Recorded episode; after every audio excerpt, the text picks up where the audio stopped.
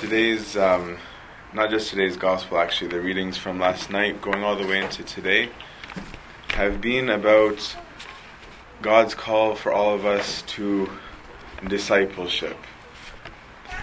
And especially in our generation, I think this message is particularly important because our generation is all about do it yourself, right? We all think that we know how to do everything, and when we don't know how to do, we Google um, and figure we can we can get it. The self help section has gone from like a couple of rows maybe in in uh, chapters in Canada in uh, Barnes and Noble to now like multiple rows because no no one wants help. Nobody wants anybody to tell them what they need to know. And so here we read about part of the Lord's calling the 12, specifically the calling of Levi. And we'll go through some of the readings shortly. But the Lord intentionally called 12. The Lord intentionally called disciples. He didn't need to. And in the Old Testament, He also had 12 tribes. And in Eden, rather than creating Adam and Eve with all knowledge intrinsically inside of them, which he could have done. Instead, he made them learn. He made them have to ask. He made them have to be instructed. Right? He could have, in this original design, had everybody magically know everything. It wouldn't have been out of his power since he himself knows everything. But instead, God wanted us to learn. He wanted there to be a concept of discipleship. I think the reason for this is because of love or self denial. Because if I was intrinsically complete, then I would have no need for anybody else. Right? If I have everything in and of myself, I have no need to look outside of myself. I will look towards myself for everything. If I think I have, then I'm not able to receive. And if I think that I have, the reality is that I don't. And Christianity is discipleship. Okay, you cannot be a Christian if you are not a disciple. And this is why God appointed for us teachers. This is why He appointed the twelve. In the Old Testament, He appointed judges and priests, right? He did not just say, go and do whatever you want. That's why there's this famous line in the book of Judges that gets repeated over and over. And in those days, everyone did what was right in their own eyes. And this was not seen as a good thing, right? This was seen as a bad thing and it was a problem. And this was why God appointed judges to say, why are you all randomly doing everything thinking that you know what is right? And so instead, He appointed those who were doing something right right, who are living according to what he had actually wanted, and said, No, these are the models, these are the guides, these are the instructors who are doing things properly, and so I trust them. I'm appointing them to be the ones to discern for you how things ought to be and how the law ought to be applied. And you would think that the law is just straightforward, but clearly it's it's not, right? Because this is why they had to go to people and ask. Even in this gospel reading that we just read, the people were angry with Christ for how he applied the law. Right? They were coming to him saying, What is wrong with your people? They don't do this and this and this and this. They don't fast like everybody else. Your your your disciples are loose, is really what they were saying to him. Right? And it's funny that of all the people to accuse is God Himself, right? Is that this is who they're having a problem with. But he understands the point of the law. He understands the point of what he's teaching better than anybody, and yet people have a problem even with how the maker or author of the law himself is applying the law, right? Which shows that there, there is a need for discernment. There is a need to know how to um, apply things. And what, and so our God appointed teachers, and what a teacher should look like is God. Teachers should look like Christ. His behavior or her behavior or conduct um, should be resembling Christ. And this is why in the Pauline, we see St. Paul warning the leaders, you know, don't abuse your authority, right? Don't, don't be, if you're a parent, don't um, provoke your children, right? If you're a, if you're a, a, master, if there's slavery, there's slavery in that context. It's like be kind, be kind-hearted. And so our Lord appointed judges, He appointed priests, and He also, much to our chagrin, appointed parents. Right? Is that these were the, the three places of discipleship that our Lord appointed in the Old Testament. And that's why, even in the commandments, He says, Obey your parents, for you will, it will be well with you all the days of your life. It was the only commandment with, with promise. It was the only commandment with that, with a reward written right into it. it. Was to instill in us the need to be instructed, the need to have discipleship.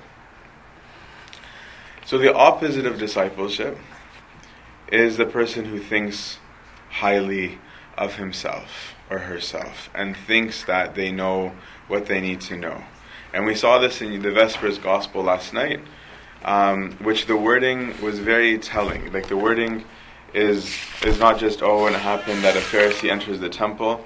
Instead, it says very specifically, he spoke this parable to some who trusted in themselves that they were righteous and despised others. Right? Is that they had in them the exact opposite spirit. They were coming in with an attitude of we understand, we know, and these other people don't know.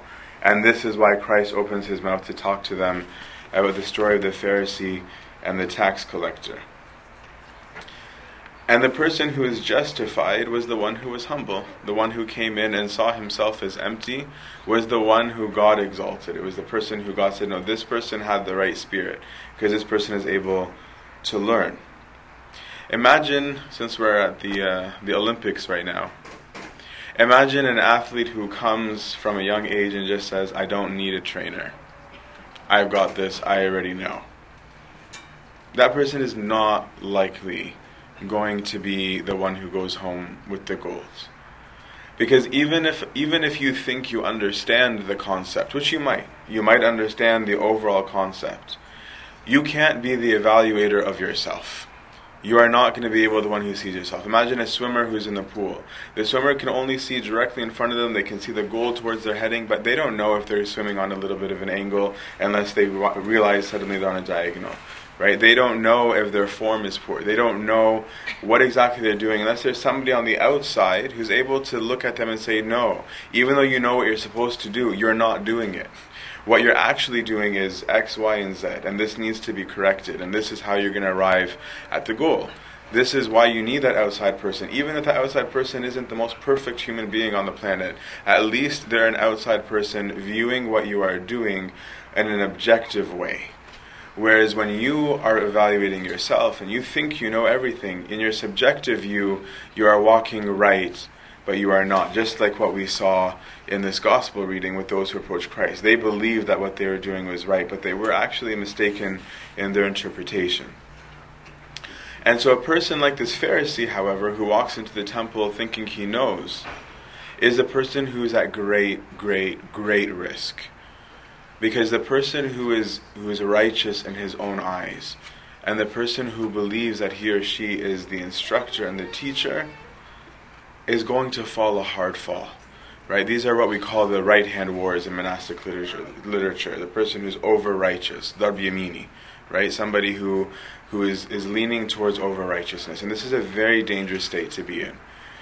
We read a story in the Desert Fathers that's very it's a classical story that gets repeated over and over because it's an important story. Right? There's a story of a monk who believed that he was righteous and in fact, he was righteous. He was doing many things very right. And as he prayed more and more, the devil took advantage of this. And the devil appeared to him as an angel while he was praying and said, Blessed are you, Father, for you are a man of prayer and you are a righteous man. Um, the Lord has seen your righteousness and has sent me to, to be with you in prayer. So this monk was delighted with his progress and how wonderful that he was, not recognizing that it wasn't a really angelic being to begin with.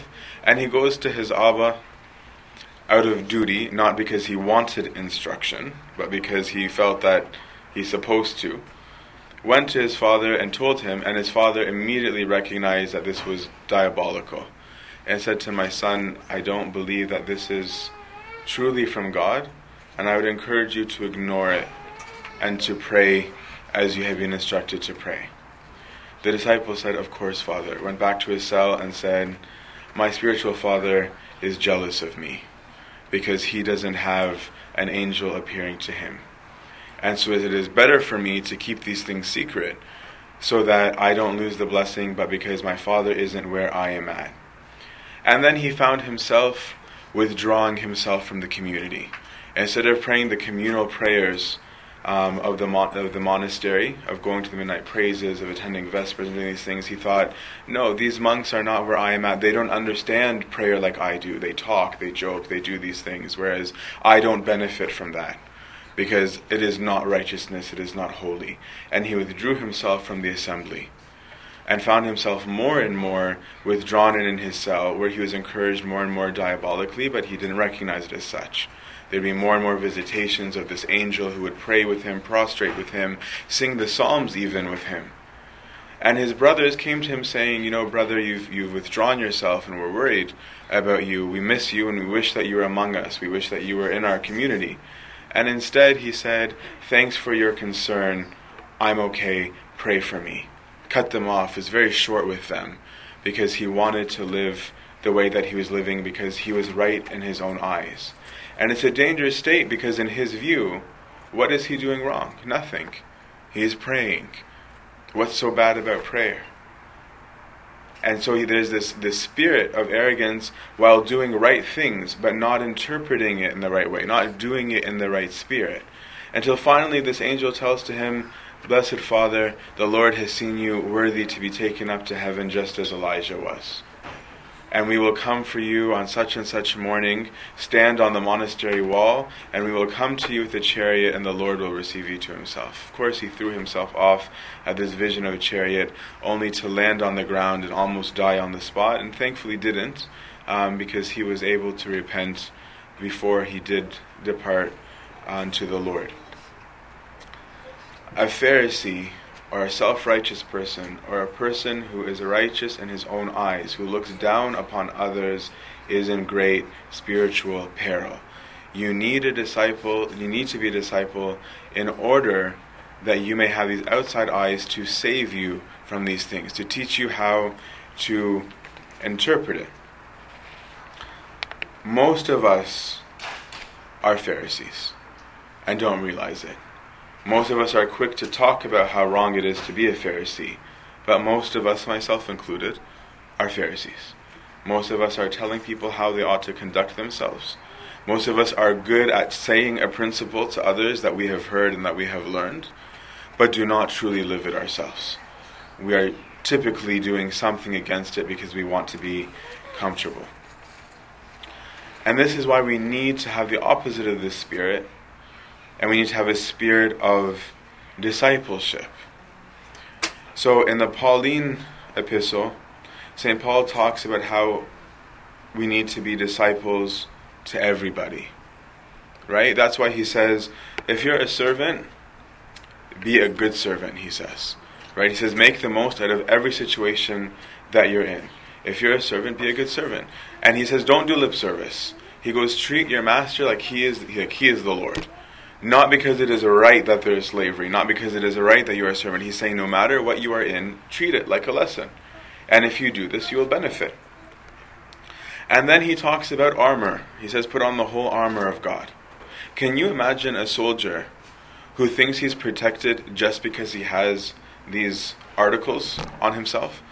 Imagine if, if some soldier just says, Oh, I put on a, an armor plate, I've got a breastplate of righteousness, whatever that means, right? I've got a sword, I've got a helmet, and just gets thrown into a war. Is it likely that he's going to actually be a successful soldier just because he is wearing these things? I don't think so. Is it a benefit to him? Sure. Like there is some value to him having on a thing, but if he doesn't even know how to hold a shield, then his enemies are gonna are gonna have a field day with him. Where it's like he doesn't even know how to hold his sword right? He's not even using his shield right. This guy's weak, let me take him down. And his armor was of very little benefit to him. These things are not intrinsically of value until we learn their usefulness, until we understand how. And how do you learn if you are not taught? This is why we have to have a spirit of discipleship. There needs to be somebody who's valiant in war, who's fought battles and who's probably been injured in battle, who can come and say, This is how you fight. This is how you hold your shield. This is how you use your sword. This is the strength of this weapon. Right? And that can also tell you if this is where your weakness is, then, then fight this way. so that your weakness isn't exposed. Right? This is the, the value of having the, the teacher and the guide. And that's why, again, when we look at the monastic stories, there's a famous story of, uh, of a new novice who was assigned an Abba. He was assigned an elder. Usually you chose your own elder, but in this case he was assigned. And he was so angry because he went to sit with his elder, and his elder just wouldn't say anything. He would go about doing his daily routine and wouldn't open his mouth. And so the kid went to the other elders and he said, I'm leaving. This guy doesn't care about me. He doesn't do anything. He doesn't teach me. I, I'm looking for the person who's going to tell me these wonderful words, and I got nothing. And so the elders went to his Abba and said, What's wrong with you? The kid's complaining that you're not teaching. And the elder said, If he can't learn from my silence, how will he learn from my words? Right? If he can't observe my way of life, and see how I am living, then why does he think words are going to help him? Because the spirit of a disciple is one who's watching everybody and saying, How does this person behave? Instead of looking at people as bad, looking unholy, and as unrighteous, right? They look at people to learn. Instead of saying, oh, these people that I work with, they're horrible people, or yeah, my technician and my assistant and my nurse and my whoever it is and my, my supervisor, these are non Christians. Why not instead open your eyes and look at them as models for you and say, I used to do this when I was a student, where I would be able to sit down and hear people, what they're talking about during breaks, and I was very moved by a lot of people. Where there might be somebody who's an atheist, but who's going through all sorts of suffering. And I was like, Lord, grant me the patience that this person has. If I was in this person's shoes, I wouldn't be so patient. I'm actually a very impatient person. Lord, this person who you've put in front of me, this person is able to have a spirit of gratitude in spite of having very little.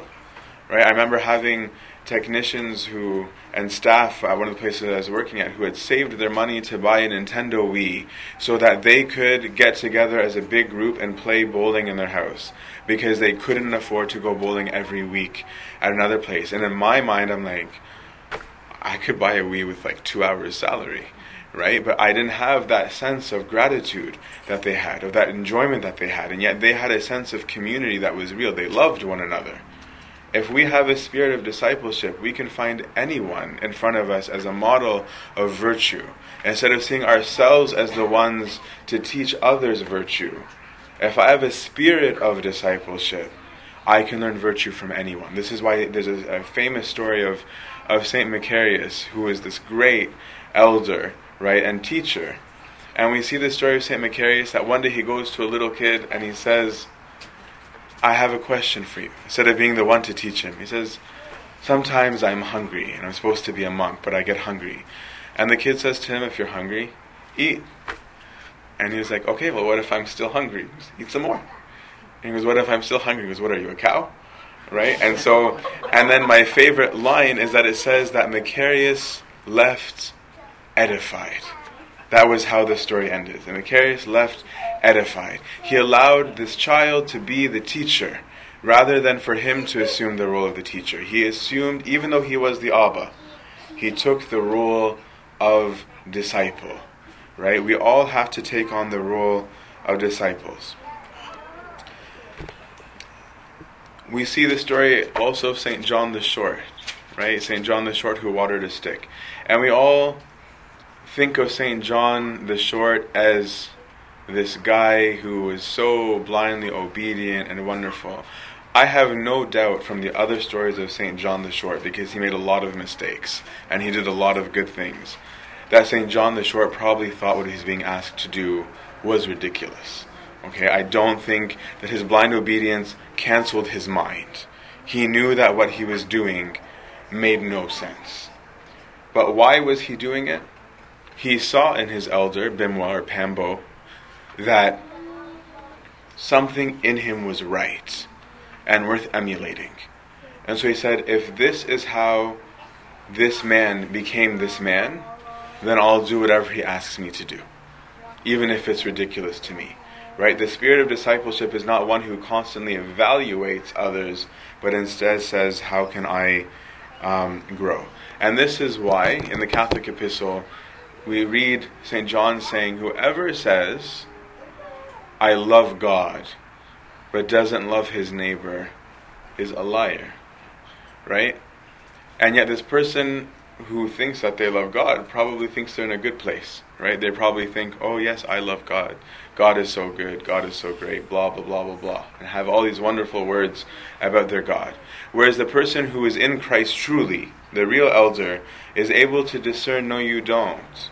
You don't. If you don't love your neighbor, you don't love God. You need this outside person who can interpret for you what you're doing wrong. Of saying, if this, then that. These two things are contradictory, even though to you they might seem very logical. And so we need to find ourselves as Abba. We need to be in Christ.